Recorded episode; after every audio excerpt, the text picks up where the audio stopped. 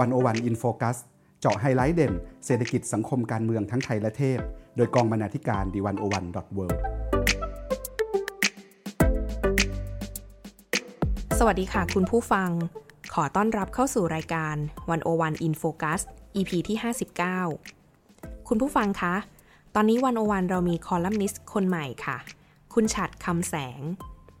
คุณฉัตรศึกษาเรื่องนโยบายสาธารณะที่ Kennedy School ค่ะ และมีประสบการณ์การทำงานติ้งแตงด้านนโยบายสาธารณะ วันนี้จะชวนคุณผู้ฟัง มาเรียนรู้ในบทความที่คุณฉัดได้เขียนเล่าในวันโอวันค่ะ อยู่กับดิฉัน วิลาวันบุญเกื้อกุลวง และคุณการทีราภูริวิกร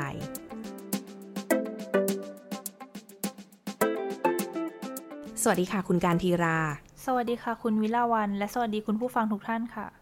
ค่ะ วันนี้นะคะคุณการทีราจะเป็นตัวแทนนะคะ เพื่อที่จะเล่าผ่านงานของคุณฉัดให้พวกเราได้ฟังกันนะคะ ซึ่งในงานชิ้นแรกนะคะ ที่จะชวนคุณการทีราพูดคุยกันเนี่ยก็คือ ชิ้นงานสภาวะรัฐรุงรังแต่ดันไรน้ำยาค่ะ คุณผู้ฟัง คุณผู้ฟังคะ มนุษย์เป็นสัตว์สังคมค่ะเเป็นประโยคที่เราคงได้ยินกันจนคุ้นหู และความเป็นสัตว์สังคมก็ทำให้มนุษย์ต้องร่วมมือกัน ลงทุน และจัดหาบริการที่สามารถใช้ร่วมกัน จนทำให้เกิดการแบ่งงานกันทำค่ะ ตรงนี้เองที่ทำให้จะมีคนกลุ่มหนึ่งถืออำนาจบริหารจัดการคนและทรัพยากรในสังคม ซึ่งนั่นก็คือรัฐค่ะ เราอาจจะกล่าวได้ว่านะคะว่า หัวใจของสังคมคือการจัดสรรทรัพยากรต่างๆ เพื่อสร้างเสรีภาพของสังคมโดยรวม ให้ทุกคนได้มีให้ทุกคนได้มีความรู้สึกมั่นคง ปลอดภัย มีสุขภาพที่ดี เข้าถึงข้อมูลความรู้ และใช้ชีวิตของตนเองได้โดยไม่ลดทอนเสรีภาพของคนอื่น แต่นี่ก็เป็นคำถามสำคัญเหมือนกันค่ะว่า แล้วเราจะจัดสรรทรัพยากรอย่างไร ตรงนี้คุณฉัดได้ตอบคำถามไว้ว่าอย่างไรบ้างคะคุณการทีรา ค่ะคุณวิลาวันสำหรับคำถามนี้นะคะ คุณฉัดเนี่ยก็เริ่มต้นจากการอธิบายว่า โดยทั่วไปแล้ว ทรัพยากรต่างๆ จะสามารถถูกจัดสรรได้ด้วยกลไกตลาด ชุมชน และรัฐ ซึ่งทั้ง 3 อย่างนี้มีจุดแข็งและจุดอ่อนแตกต่างกันออกไป อย่างแรกนะคะก็คือตลาด ตลาดเนี่ยมีจุดแข็งที่สามารถแสดงข้อมูลได้อย่างทั่วถึง การทำธุรกรรมไม่ต้องหยุดโยงกับตัวบุคคล แต่ตลาดก็ยังต้องการกรรมสิทธิ์ที่ชัดเจน และการเอาผิดเมื่อคนไม่ทำตามสัญญา แต่ว่าตลาดนะคะมีจุดอ่อนอยู่ที่ว่ากลไกตลาดจะกีดกันคนที่ไม่มีกำลังซื้อออกไป ขณะเดียวกันสินค้าและบริการที่ไม่คุ้มในการลงทุนสำหรับแต่ละคน แต่ว่าเป็นประโยชน์สาธารณะเนี่ยก็จะไม่สามารถเกิดขึ้นได้เลยหากปล่อยให้ตลาดทำงาน อย่างที่2นะคะก็คือชุมชน ชุมชนจะอาศัยความสัมพันธ์ส่วนตัวในการจัดสรรทรัพยากร หรือว่าปกป้องทรัพยากร โดยอาศัยการใช้เวลาร่วมกัน และการไม่สามารถหนีออกจากวงเครือข่ายไปได้ แต่ข้อจำกัดของชุมชนนะคะ ก็คือเรื่องขนาดค่ะ เนื่องด้วยต้นทุนด้านข้อมูลในการติดตามสมาชิกในชุมชนเนี่ยค่อนข้างสูง ดังนั้น ทรัพยากรในชุมชนจึงมักสร้างประโยชน์ให้แก่คนกลุ่มเล็ก ๆ ที่รู้จักกันเท่านั้น และสุดท้ายนะคะก็คือรัฐ ตัวรัฐเนี่ยสามารถเข้ามาจัดการความเสี่ยงขนาดใหญ่ แก้ปัญหาความล้มเหลวในตลาด หรือจัดสรรทรัพยากรที่ต้องการความร่วมมือของคนส่วนมากได้ แต่รัฐก็มีปัญหาเรื่องข้อมูลค่ะเราะว่ารัฐเนี่ยมีสายบัญชาการที่ยืดยาว มีการตรวจสอบที่ทำได้ยาก และความเป็นเจ้าของที่ไม่แน่ชัด ตรงนี้เองที่ทำให้ผู้ถืออำนาจอาจไม่ทำสิ่งที่เป็นประโยชน์ต่อส่วนรวมได้ แต่ทั้งนี้นะคะไม่ว่าเราจะผสมผสาน 3 สถาบันข้างต้นในรูปแบบใด รัฐก็ยังเป็นสิ่งที่จำเป็นจะต้องมีอยู่ค่ะ ราะว่ารัฐเนี่ยมีความจำเป็นในการทำให้ระบบกลไกตลาดทำงาน ส่งเสริมจุดที่ชุมชนไม่สามารถขยายไปได้ แต่ว่ารัฐจะทำอะไรบ้างนั้น ก็เป็นเรื่องที่ต้องถกเถียงกันต่อไปค่ะ ค่ะเท่าที่ฟังดูนะคะก็คือว่า ในเมื่อรัฐเองเนี่ยมีหน้าที่ที่สำคัญ และต้องบริหารกิจการต่างๆ ในประเทศแล้ว เวลาเราพูดถึงความสามารถของภาครัฐล่ะคะคุณการทีรา เรากำลังหมายถึงอะไรกันแน่คะ ความสามารถของภาครัฐนะคะ เป็นสิ่งที่อธิบายว่ารัฐทำหน้าที่ของตนเองได้หรือไม่ หรือว่าก็หมายถึงความสามารถในการกำหนดและดำเนินนโยบาย สามารถสั่งการราชการในแต่ละลำดับชั้น ให้สามารถสร้างผลลัพธ์ออกมาได้โดยไม่ล่าช้า และปราศจากคอร์รัปชันถ้าให้แปลงง่ายๆนะคะก็คือ ความสามารถในการบังคับใช้กฎหมายในทุกลำดับชั้นอย่างมีประสิทธิภาพ แต่ว่าการบังคับใช้กฎหมายที่ว่านี้นะคะ ก็อาจจะเกิดขึ้นในทางที่ดี หรือว่าทางที่ไม่ดีก็ได้ ในทางหนึ่ง ความสามารถของรัฐเนี่ยสามารถถูกวัดจากศักยภาพในการเก็บภาษีเทียบต่อ GDP เพราะว่าการเก็บภาษีเป็นเรื่องที่ทำได้ยาก มีปัญหาแรงจูงใจ แต่ว่าทางนี้นะคะ การเก็บภาษีก็เป็นแค่ตัวชี้วัดหนึ่งค่ะ เพราะเรายังต้องพิจารณาปัจจัยอื่น ๆ ร่วมด้วย เช่น ประสิทธิภาพในการใช้เงินภาษีค่ะจากที่เห็นนะคะเหมือนจะคุณฉัดเนี่ยได้แบ่งประเทศ หรือว่าภาครัฐเนี่ยออกเป็น 4 กลุ่มหลักๆ ด้วยกันนะคะ ตามความสามารถของภาครัฐ 4 กลุ่มที่ว่านี้แบ่งได้ยังไงบ้างคะ ค่ะ ถ้าท่านผู้ฟังท่านไหนนะคะ สนใจก็สามารถไปดูภาพประกอบได้ในบทความของคุณฉัดนะคะ ก็จะเห็นภาพชัดขึ้น แต่ว่าถ้าจะให้อธิบายคร่าวๆเนี่ยสี่กลุ่มที่ว่านี้ก็คือกลุ่มแรกค่ะ คือกลุ่มหลากหน้าที่แต่ว่ามีความสามารถ ก็คือประเทศในยุโรปตะวันตก โดยเฉพาะประเทศแถบสแกนดิเนเวีย ญี่ปุ่น และเกาหลีใต้ เพราะว่ารัฐในประเทศเหล่านี้เนี่ยมีหน้าที่พื้นฐานทางด้านกฎหมาย รวมทั้งยังมีบริการต่อประชาชนที่กว้างขวาง ถ่ายโอนทรัพยากรผ่านระบบสวัสดิการที่เข้มแข็ง และยังสามารถบริหารงานต่างๆ ได้อย่างมีประสิทธิภาพ มีอัตราคอร์รัปชันต่ำ รัฐวิสาหกิจสร้างกำไร และจัดเก็บภาษีจากประชาชนได้ กลุ่มที่2นะคะก็คือกลุ่มที่มีหน้าที่จำกัด แต่ว่ามีความสามารถค่ะ ก็คือภาครัฐของสหรัฐอเมริกา แคนาดา หรือว่านิวซีแลนด์นะคะ กลุ่มนี้เนี่ยเขาจะมีหน้าที่ที่ค่อนข้างจำกัด โดยเน้นไปที่การบังคับใช้กฎหมายและนโยบายระหว่างประเทศ แต่ว่าไม่ได้มีหน้าที่ไปแทรกแซงกลไกตลาดมากนัก แต่ว่าภายใต้หน้าที่ที่มีจำกัดนี้นะคะ รัฐก็สามารถทำหน้าที่เหล่านี้ได้อย่างมีประสิทธิภาพค่ะ กลุ่มที่3นะคะก็คือกลุ่มที่มีหน้าที่จำกัด แต่ไม่มีความสามารถค่ะ หรือที่คุณฉัดเรียกกลุ่มที่ 3 นี้ว่ากลุ่มประเทศเปราะบางนะคะ ก็คือเช่นในประเทศในประเทศในทวีปแถบแอฟริกาค่ะ รัฐเนี่ยจะไม่ได้มีความสามารถในการบริหารจัดการที่ดี แต่ว่าเขาก็ไม่ได้ทำหน้าที่อะไรมาก โดยมากก็จะยุ่งกับเรื่องความสงบในประเทศของตัวเองเท่านั้น และกลุ่มสุดท้ายนะคะ คือกลุ่มที่หลากหน้าที่ แต่ว่าไม่มีความสามารถ คือรัฐในประเทศกำลังพัฒนาส่วนมาก ไม่ค่อยจะมีความสามารถ แต่ว่าชอบทำหลายอย่าง รัฐในประเทศเหล่านี้เนี่ยจึงมีโครงการและองค์กรรัฐจำนวนมาก มีภารกิจรอบด้าน แต่ว่าทำอะไรก็อาจจะไม่มีประสิทธิภาพมากนัก หรือเราอาจจะเรียกได้ว่าเป็นสภาวะรัฐรุงรังที่ไร้น้ำยาค่ะค่ะนั่นก็คือตามชื่อบทความที่คุณฉัดได้ตั้งไว้เลยนะคะ ในรัฐกลุ่มสุดท้ายเนี่ยรัฐที่มีหลากหน้าที่เนี่ยคือรัฐที่มีสภาวะรุงรังที่ไร้น้ำยา แล้วทีนี้ค่ะ ถ้าเราจะเน้นไปที่กลุ่มสุดท้ายละคะ กลุ่มรัฐที่มี หลากหน้าที่หรือรัฐรุงรังที่ว่านี้นะคะ มีประเด็นอะไรที่น่าสนใจมากค่ะ ค่ะ ก่อนอื่นเลยนะคะ เรามักจะได้ยินคำแนะนำให้ประเทศกำลังพัฒนาเนี่ย ลดขนาดรัฐของตัวเองลง หรือว่าก็คือเดินตามแนวทางเศรษฐศาสตร์นีโอคลาสสิก คือทำตามวอชิงตันคอนเซนแซสโดยเฉพาะเงื่อนไขในการปฏิรูปที่มาพร้อมกับเงินกู้ของ IMF คือเมื่อประเทศเกิดวิกฤตเนี่ย เขาจะโดนสั่งให้ลดขนาดรัฐ ตัดกฎระเบียบ ลดอัตราภาษี แปรรูปรัฐวิสาหกิจ และเปิดเสรีทางการค้า แต่ว่ายังไงก็ตามนะคะ การลดขนาดรัฐที่ว่าเนี่ยบางครั้งก็เพิ่มความสามารถของรัฐจริง แต่ว่าบางครั้งค่ะก็บั่นทอนความสามารถลง การแปรรูปรัฐวิสาหกิจของสหราชอาณาจักรเนี่ยอาจจะเป็นการช่วยลดภาระของภาครัฐทำให้เอาทรัพยากรไปทุ่มกับหน้าที่พื้นฐานได้ดีขึ้น แต่ว่าถ้าเป็นฝั่งประเทศแถบละตินอเมริกาเนี่ย ก็อาจจะนำไปสู่ปัญหาที่เพิ่มขึ้น เพราะว่าการลดขนาดรัฐทำให้รัฐไม่สามารถจัดเก็บภาษีได้ และการตัดเอาบริการที่ประชาชนให้ความสำคัญออกไป ก็ทำให้รัฐบาลไม่มีเสถียรภาพ เพราะฉะนั้นเนี่ยถ้าเราบอกว่าเราปฏิรูปตามแนววอชิงตันคอนเซนแซสเราก็ทำได้นะคะ แต่ว่าก็ต้องอาศัยความระมัดระวังด้วย เพราะว่าถ้า การปฏิรูปอย่างค่อยเป็นค่อยไปเนี่ยก็มีความเสี่ยงที่จะตกรางมากกว่าไปรอด และธรรมชาติของการต่อต้านการเปลี่ยนแปลง และความสามารถของรัฐที่ไม่อาจทำทุกเรื่องได้พร้อมกันเนี่ยก็จะทำให้กับการปฏิรูปพร้อมกันหมดในทีเดียวก็จะเกิดขึ้นได้ยากค่ะ คุณการทีราคะคนส่วนใหญ่ในประเทศกำลังพัฒนาเนี่ย เรามักจะอิจฉาคนในประเทศแถบสแกนดิเนเวียเนาะเอาจริง ๆ ก็เหมือนทั้งคุณการทีราและก็ที่ฉันเองนะคะ เพราะฉะนั้นค่ะ รัฐดูจะ เพราะว่ารัฐในประเทศกำลังพัฒนาเนี่ยดูจะสามารถช่วยเหลือ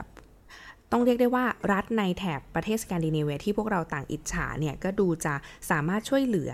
ออประชาชนประชากรเนี่ยได้แทบจะทุกเรื่องเลย แต่ว่าในกรณีนี้บริบทมันก็แตกต่างกันเนาะ ทีนี้เราจะดูว่ารัฐที่อยู่ในสภาวะที่รุงรังเนี่ยย่อมที่จะไม่สามารถทำตามแนวทางของรัฐทางแถบสแกนดิเนเวียได้ทุกเรื่อง แล้ว เพราะว่ารัฐเองก็อาจจะไม่สามารถทำหน้าที่ขั้นต่ำของตัวเองได้เลยด้วยซ้ำตรงนี้ค่ะ มีแนวทางอะไรที่พอจะช่วยแก้ปัญหาได้บ้างไหมคะ ค่ะคุณวิลาวัน ตรงนี้นะคะ คุณฉัดได้เสนอแนวทางการปฏิรูปแบบขั้นบันไดค่ะ ซึ่งจะช่วยให้รัฐเนี่ยค่อยๆ สร้างขีดความสามารถของตนเองขึ้นมาได้โดยรัฐเนี่ยจะต้องเริ่มจากการทำสิ่งที่ไม่เกินตัว แต่ว่าช่วยให้เกิดการเรียนรู้ปัญหาและกระบวนการจัดการไปเรื่อยๆ เช่น การทำนโยบายอุตสาหกรรมที่ดี ให้เป็นการผจญภัยร่วมกันระหว่างรัฐและเอกชน ช่วยให้เรียนรู้ความต้องการและข้อจำกัดซึ่งกันและกัน ตรงนี้เนี่ยจะทำให้รัฐได้เข้าไปรับรู้ว่า ปัญหาที่ทำให้ธุรกิจไม่เติบโตคืออะไร รู้จักแก้ปัญหาในปัจจัยการผลิตเหล่านั้น รู้จักการรักษาระยะห่าง ไม่ต้องเอาใจกลุ่มเจ้าสัวหรือว่ากลุ่มนายทุนไปเสียทุกด้านตรงนี้เนี่ยก็จะทำให้รัฐได้รับความยอมรับและทรัพยากรกลับมาในที่สุด ซึ่งกระบวนการเช่นนี้ก็อาจเกิดระหว่างรัฐและประชาชนได้เช่นกัน เพียงแค่เปลี่ยนบริบทของเรื่องไป แนวนโยบายเช่นนี้นะคะ อาจส่งผลให้เราปีนบันไดไปทางซ้ายหรือทางขวาก็ได้ โดยรัฐเนี่ยอาจจะต้องตัดกฎระเบียบบางเรื่องออกไป และอาจต้องอุดหนุนให้เกิดการริเริ่มอุตสาหกรรม ด้วยการวางโครงสร้างพื้นฐาน สร้างมาตรฐานขั้นต่ำที่เฉพาะเจาะจงต่ออุตสาหกรรม ตลอดจนการให้สวัสดิการทางสุขภาพที่ประชาชนยินดีร่วมลงขัน ซึ่งการเรียนรู้ไปตามประสบการณ์นี้เอง ก็จะช่วยให้รัฐค่อยๆ มีความสามารถที่ดีขึ้น ซึ่งเป็นเงื่อนไขสำคัญในการพัฒนาประเทศต่อไปค่ะ ค่ะ คุณผู้ฟังคะทีนี้เราฟังจากงานชิ้นแรกไปแล้วที่เป็นเรื่องของการแยก รัฐในสภาวะต่างๆเนาะทีนี้ค่ะ ถ้าเรามาคุยกันถึงเรื่องของนโยบายว่าแต่ละรัฐเนี่ยควรจะมีนโยบายอะไรที่ทำให้มันดูชาญฉลาดหรืออะไรก็ว่ากันไปนะคะ ทีนี้ค่ะก็เลยมีอีกชิ้นหนึ่งนะคะ ที่คุณฉัดเนี่ยได้เขียนเอาไว้นั่นก็คือชิ้นที่ชื่อว่าออกแบบนโยบายอย่างฉลาด เพื่อแก้จุดตายของการทำนโยบายไทยนะคะ ซึ่งคุณฉัดเองก็ได้ตั้งข้อสังเกตค่ะว่า คนไทยและรัฐไทยลงทุนลงแรงกับเรื่องต่างๆ ไปมาก เช่น เรื่องภาคการเกษตร แต่ผลิตภาพ แต่ผลิตภาพภาคการเกษตรเองของเราก็เติบโตช้าค่ะ หรือจะเป็นทางด้านการศึกษา คุณภาพการศึกษาไทยที่มีแนวโน้มที่ต่ำลง ทั้งๆทที่เราก็ลงทุนกับเรื่องการศึกษาไปมากเหลือเกินนะคะ ตรงนี้ค่ะ คุณฉัดมองว่านโยบายไทยเป็นอย่างไร แล้วเราทำอะไรผิดพลาดตรงไหนคะคุณการทีราค่ะสำหรับประเด็นนี้นะคะ เราต้องเริ่มจากการดูก่อนเลยค่ะว่านโยบายแต่ละด้านของไทยเนี่ยแน่นอนว่ามันมีเนื้อหาและรายละเอียดที่แตกต่างกันใช่ไหมคะ แต่ว่าเราก็จะเห็นว่าประสิทธิผลของนโยบายแต่ละอย่างเนี่ยไม่ต่างกันเท่าไหร่ คุณชาจึงชี้ว่ามันอาจจะเป็นไปได้ว่าปัญหาเนี่ยอยู่ที่ตัวแม่พิมพ์ในการออกแบบ เลือกสรรและดำเนินนโยบายที่ไม่เอื้อต่อการพัฒนาประสิทธิผลของนโยบายเท่าไหร่ ถ้าพูดให้เห็นภาพชัดขึ้น ปัญหาสำคัญในนโยบายของไทยเนี่ย คือการเลือกนโยบายโดยเน้นความถูกใจ ตอบสนองฐานความเชื่อและวัฒนธรรม ซึ่งเป็นการซ้อนทับบนสิ่งที่สังคมปฏิบัติกันมา เช่น เรารู้ก็ใช่ไหมคะว่าไทยเนี่ยมีภาพจำของการเป็นประเทศการเกษตรทำให้นโยบายด้านการเกษตรของไทยเน้นไปที่การพยายามแทรกแซงตลาด หรือว่าให้เงินทุนช่วยเหลือ แต่ว่ากลับไม่ได้มุ่งแก้ที่ต้นตอของปัญหาเท่าไหร่ เป็นแค่การตอบโจทย์ความเชื่อ และวัฒนธรรมเดิมของไทย หรือว่าพูดอีกอย่างหนึ่งเนี่ยก็คือ ไทยเนี่ยพยายามนำต้นแบบของประเทศที่พัฒนาแล้วมาประยุกต์ใช้ แต่ว่าเราก็ไม่ได้ดูบริบทที่แตกต่างกันเท่าไหร่ นอกจากเรื่องถูกใจนะคะ อีกปัญหาหนึ่งที่เชื่อมโยงกับเรื่องนี้เนี่ยก็คือ ทัศนคติการทำนโยบายแบบเส้นตรงค่ะ กระบวนการทำนโยบายของไทยมักถือว่า เสร็จสิ้นเมื่องบประมาณได้เปิดจ่ายและตรวจรับ แต่เราไม่เหลือพื้นที่ให้กับการเรียนรู้ผลลัพธ์ที่แท้จริง และการปรับแต่งนโยบายให้เกิดประสิทธิผลเลย พูดง่ายๆนะคะก็คือ เราประเมินนโยบายภาครัฐ โดยพิจารณาจากความสามารถในการเบิกจ่ายงบ และการทำเอกสารให้ถูกต้องมากกว่าค่ะค่ะเราจะเห็นว่าเมื่อมันมีปัญหาเช่นนี้แล้วนะคะ มันก็เลยจะนำไปสู่ประเด็นต่อมาค่ะที่ว่า แล้วเราใช้เงินภาษีทำนโยบายเยอะ แต่กลับไม่รู้ว่าสิ่งที่ได้กลับมาเนี่ยคุ้มค่ามากน้อยแค่ไหนนะคะ หรือมีทางเลือกอื่นในการจัดสรรงบประมาณที่ดีกว่านี้ไหม ตรงนี้คุณฉัดได้มีการเสนอแนวทางแก้ปัญหาอะไรไว้ไหมคะ ค่ะ คุณฉัดนะคะก็ได้พูดถึงกรอบความคิดหนึ่งค่ะ ที่ชื่อว่า Smart Policy Design and, and Implementation นะคะ หรือว่า SPDI ค่ะ ซึ่งกรอบความคิดนี้นะคะ เป็นกรอบความคิดที่มีความเรียบง่าย แต่ว่าช่วยบรรเทาปัญหาได้ โดยจะเน้นการตั้งเป้าหมายที่ชัดเจน ลองทำ เรียนรู้ และพยายามปรับแก้ปัญหาในการทำงานไปเรื่อยๆ จนกว่าจะบรรลุเป้าหมาย ซึ่งจริงๆ แล้วเนี่ยกรอบนี้ก็อาจจะเป็นลักษณะที่ภาคเอกชนใช้กันนะคะ แต่ว่าภาครัฐเนี่ยเขาถูกจำกัดด้วยกฎระเบียบ ก็เลยอาจจะไม่ได้นำกรอบความคิดแบบนี้มาใช้ได้อย่างเต็มที่ค่ะ อยากให้คุณการทีราช่วยอออธิบายให้ฟังหน่อยค่ะว่า กรอบความคิดแบบ Smart Policy Design and Implementation เนี่ยมีขั้นตอนการทำงานยังไงบ้างคะ กรอบความคิดนี้นะคะ มีทั้งหมด 6 ขั้นตอนค่ะ แต่ว่า 6 ขั้นตอนเนี่ยทำงานกันเป็นวงกลมนะคะ ขั้นตอนแรกเนี่ยคือการระบุปัญหาหรือว่า identify ค่ะ โดยเป็นการระบุปัญหาทางนโยบายที่เราต้องการแก้ไข จะทำให้เราเห็นภาพผลลัพธ์ ขอบเขต และกลุ่มเป้าหมายที่ชัดเจน รู้ว่าผลลัพธ์ที่เราอยากเห็นมีหน้าตายังไง 2. นะคะก็คือการวินิจฉัยหรือ diagnose ค่ะ คือผู้กำหนดนโยบายควรเริ่มวินิจฉัยปัญหาที่ต้องการแก้ว่า มีสาเหตุมาจากอะไร ซึ่งการวินิจฉัยนะคะ จะต้องทำซ้ำหลาย ๆ รอบ เพื่อที่จะเจาะลึกลงไปถึงต้นตอของปัญหาจริง ๆ ค่ะ 3. นะคะ คือการออกแบบหรือว่าดีไซน์ โดยอาศัยการคิดที่รอบคอบว่า จะแก้ต้นตอของปัญหาเหล่านั้นได้ยังไง ซึ่งจะต้องอาศัยทั้งความรู้เรื่องนโยบาย การการกลไกการทำงานของนโยบายออกมาอย่างละเอียด คิดว่าตัวชี้วัดใดจะช่วยให้เราทราบได้ว่าปัญหากำลังถูกแก้ และจะประเมินในกรอบระยะเวลาเท่าใดและด้วยวิธีการใด 4. นะคะ คือการดำเนินนโยบายหรือ implementation ค่ะ คือออกแบบให้ครบถ้วนว่ามีใครที่เกี่ยวข้องกับการทำงานของกลไกดังกล่าวบ้าง คนเหล่านั้นทำงานอะไร และตอบสนองต่อแรงจูงใจยังไง ซึ่งการเขียนแรงจูงใจของคนออกมานะคะอะฟังดูเป็นเรื่องที่ค่อนข้างลำบากค่ะ แต่ว่าก็จะช่วยให้เรารู้ได้ว่ากลไกของเราเนี่ยอาจจะเกิดความผิดพลาดที่จุดไหน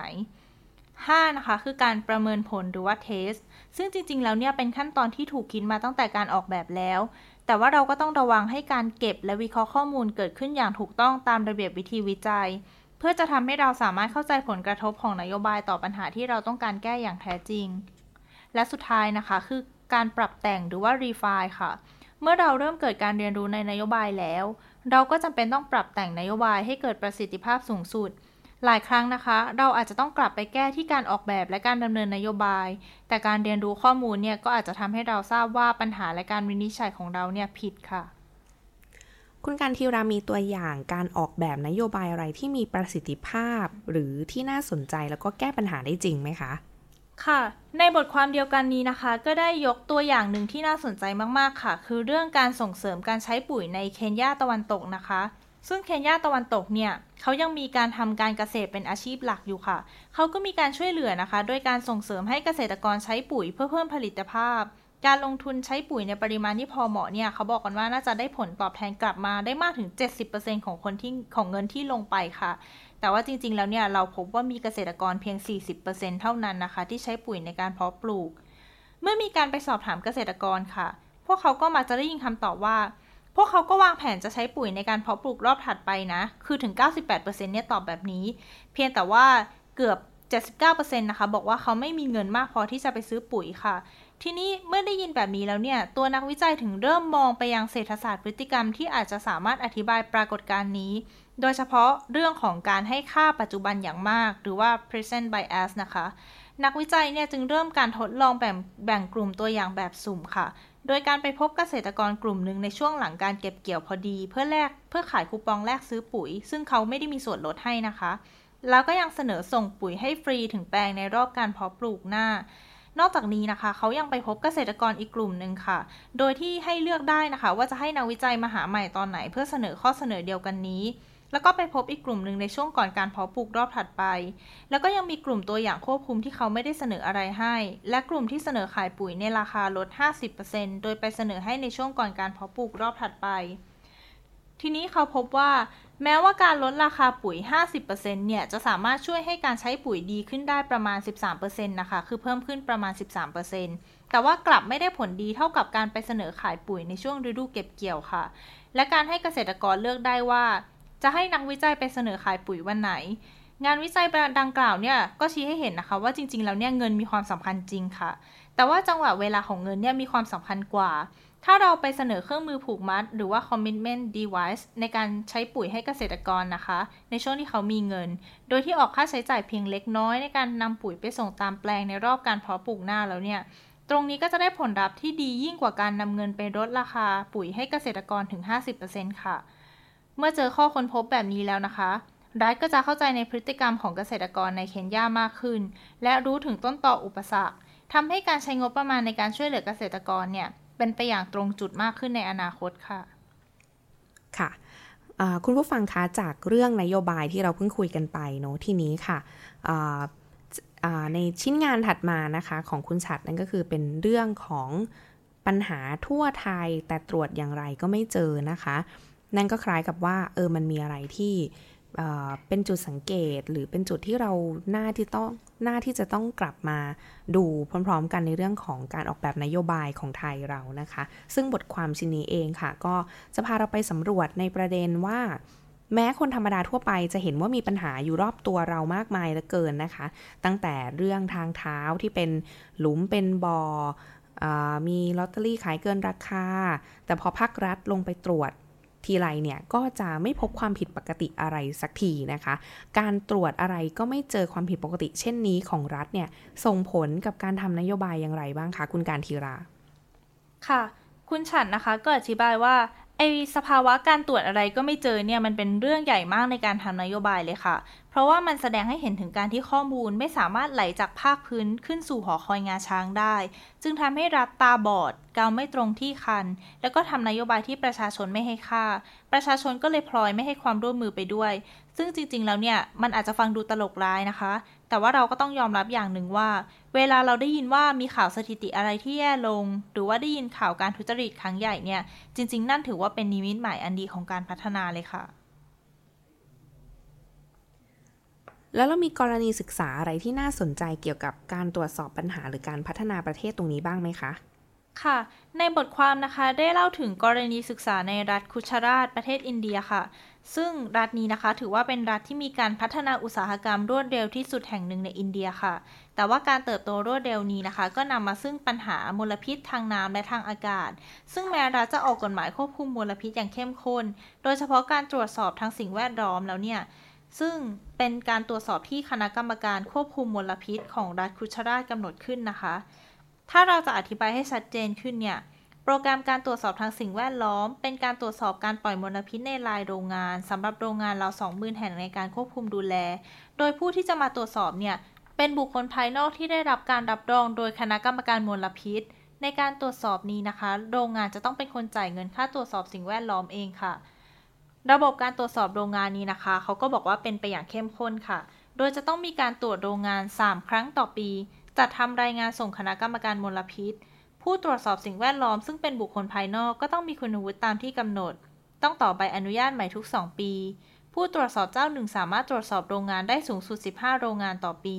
และไม่สามารถตรวจสอบโรงงานเดิมได้เกิน 3 ปีติดต่อกัน เพื่อรักษามาตรฐานการทำงาน ถ้าเกิดมีการโกง หรือว่าการแต่งรายงานเนี่ยจะทำให้ผู้ตรวจสอบถูกถอนใบอนุญาตเลยนะคะ ขณะที่โรงงานที่ไม่ยอมตรวจสอบเนี่ยก็จะถูกปรับเงิน ตัดน้ำและไฟฟ้า หรือว่าอาจสั่งปิดโรงงาน พอฟังแบบนี้แล้วเนี่ยคุณวิลาวันกับคุณผู้ฟังอาจเห็นว่าการตรวจสอบเช่นนี้ก็ดูเหมือนจะรัดกุมดีใช่ไหมคะ แต่ว่าปัญหาด้านมลพิษในรัฐคุชราเนี่ยก็ยังย่ำแย่อยู่เหมือนเดิมค่ะ ตรงนี้เนี่ยก็ทำให้คณะกรรมการมลพิษเริ่มรู้แล้วค่ะว่า ระบบการตรวจสอบสิ่งแวดล้อมเนี่ยไม่ใช่ข้อมูลที่น่าเชื่อไม่ใช่แหล่งข้อมูลที่น่าเชื่อถือสักเท่าไหร่ค่ะ แล้วเมื่อเราเจอปัญหาแบบนี้แล้ว มันมันจะมีกระบวนการขั้นตอนแก้ไขอย่างไรต่อไปล่ะคะ ค่ะพอเจอปัญหาแบบนี้แล้วนะคะ ก็มีนักเศรษฐศาสตร์จาก Poverty Action Lab ค่ะ ได้เข้ามาทำการศึกษาเพื่อเพิ่มประสิทธิภาพในการตรวจสอบนะคะ ซึ่งเขาเนี่ยมุ่งเน้นไปยังประเด็นที่เรียกว่า ผู้ตรวจสอบที่เป็นบุคคลภายนอกเหล่านั้นเนี่ย อาจจะถูกว่าจ้างโดยโรงงานเพื่อให้มาตรวจโรงงานตัวเอง ซึ่งตรงนี้ก็เรียกได้ว่าเป็นเรื่องของผลประโยชน์ทับซ้อนนะคะ ซึ่งเป็นปัญหาสุดคลาสสิกเลยค่ะ นักเศรษฐศาสตร์กลุ่มนี้เนี่ยเลยลองใช้เครื่องมือที่เรียกว่าการทำการทดลองแบบสุ่ม โดยเขาแบ่งโรงงานออกเป็น 2 กลุ่มนะคะ กลุ่มหนึ่งเนี่ยใช้ระบบการตรวจสอบแบบเดิม ส่วนอีกกลุ่มใช้ระบบใหม่ ซึ่งคณะกรรมการมลพิษจัดตั้งเงินกองกลางเพื่อจ่ายเงินกับผู้ตรวจสอบ รวมถึงใช้การสุ่มในการกำหนดว่าผู้ตรวจสอบจะได้ไปตรวจโรงงานไหน นอกจากนี้นะคะ รายงาน 20%ของกลุ่มแรกนะคะ ซึ่งใช้ระบบตรวจสอบแบบเดิมเนี่ย ยังถูกสุ่มตรวจซ้ำโดยมหาวิทยาลัย เพื่อเป็นตัวเปรียบเทียบความถูกต้องอีกด้านหนึ่ง ผลการศึกษาที่ได้มานะคะ ถ้าท่านผู้ฟังท่านไหนสนใจเนี่ยสามารถดูภาพได้ในบทความของคุณฉัดนะคะ แต่ว่าถ้าจะให้อธิบายคร่าวๆเนี่ยการศึกษาดังกล่าวแสดงให้เห็นเลยค่ะว่าผลประโยชน์ทับซ้อนเนี่ยเข้ามามีบทบาทสำคัญมาก แม้ว่าผู้ตรวจสอบจะต้องเป็นบุคคลภายนอกที่ต้องผ่านมาตรฐานต่างๆ นานา แต่ว่าการได้รับเงินโดยโรงงานเพื่อมาตรวจสอบโรงงานเอง ก็ยังสร้างปัญหาความถูกต้องของการตรวจสอบจริง แถมผู้ตรวจสอบเนี่ยก็ยังออกลายขี้เกียจอีกด้วยนะคะ เพราะว่าหลักฐานที่เขาพบเนี่ยเสนอว่า น่าจะมีโรงงานที่ปล่อยมลพิษต่ำอยู่ในกลุ่มบ้าง แต่พอตรวจแล้วกลับไม่มี ซึ่งก็น่าเสียดายสำหรับโรงงานเหล่านี้นะคะ เพราะว่าเขาเนี่ยอาจจะสามารถขยายกำลังการผลิตเพิ่มขึ้นได้ โดยที่ไม่ต้องพะวงกับต้นทุนในการดูแลสิ่งแวดล้อมเท่าที่เป็นอยู่ด้วยซ้ำนอกจากนี้นะคะ เรายังพบอีกค่ะว่าโรงงานที่อยู่ในกลุ่มที่ 2 หรือว่ากลุ่มที่ใช้ระบบใหม่เนี่ยปล่อยมลพิษแบบคาบเส้น ถ้าเรามองโลกในแง่ดีหน่อยนะคะ เราก็คิดว่าโรงงานเหล่านี้เนี่ยอาจจะพยายามควบคุมมลพิษให้อยู่ในระดับเกือบๆ150 เพื่อให้ผ่านเกณฑ์พอดี แต่ถ้าเราดูผลการตรวจสอบซ้ำโดยมหาวิทยาลัยแล้วเนี่ยจะเห็นว่าการกระจายตัวของการปล่อยมลพิษ กระจายตัวพอกันสำหรับทุกระดับ ไม่ได้กระจุกอยู่ที่ทางซ้ายของค่ามาตรฐานแต่อย่างใด นั่นก็แปลง่าย ๆนะคะ ว่าแม้ระบบการควบคุมมลพิษแบบใหม่จะดีขึ้นมาก แต่ว่าก็ยังไม่ได้สมบูรณ์แบบค่ะ ซึ่งเขาก็จะต้องหาทางอุดช่องว่างตรงนี้กันต่อไปค่ะ จากกรณีศึกษาในประเทศอินเดียค่ะ ทีนี้พอเราลองหันกลับมามองประเทศไทยเราบ้างเราเห็นอะไรกันบ้างคะค่ะ ถ้าเราหันกลับมามองประเทศไทยนะคะ จริง ๆ ต้องบอกก่อนเลยค่ะ ว่าภาครัฐเนี่ยเป็นองค์กรที่เขามีการตรวจสอบตัวเองอยู่ตลอดอยู่แล้วนะคะ แต่ว่าการตรวจสอบเนี่ยก็อาจจะไม่มีประสิทธิภาพเท่าที่ควรค่ะ คือไม่ว่าจะระดับใดนะคะ ก็มีเรื่องของผลประโยชน์ทับซ้อนในการประเมินซ่อนอยู่ไม่มากก็น้อย ถ้าประเมินไม่ดีก็คงถูกตัดงบ ผู้ประเมินก็ต้องเหนื่อยหางานอื่น เพราะฉะนั้นนะคะทางออกของเรื่องนี้เนี่ยก็คือ การตั้งหน่วยงานอิสระสำหรับการประเมินและตรวจสอบโดยเฉพาะค่ะ แต่เราก็จะเห็นนะคะว่าประเทศไทยของเราเนี่ยมีความสามารถมาก ๆ เลยนะคะ ในการตั้งหน่วยงานขึ้นมาใหม่ แสดงว่าการตั้งหน่วยงานใหม่ของเราไม่มีประสิทธิภาพหรือเปล่าคะ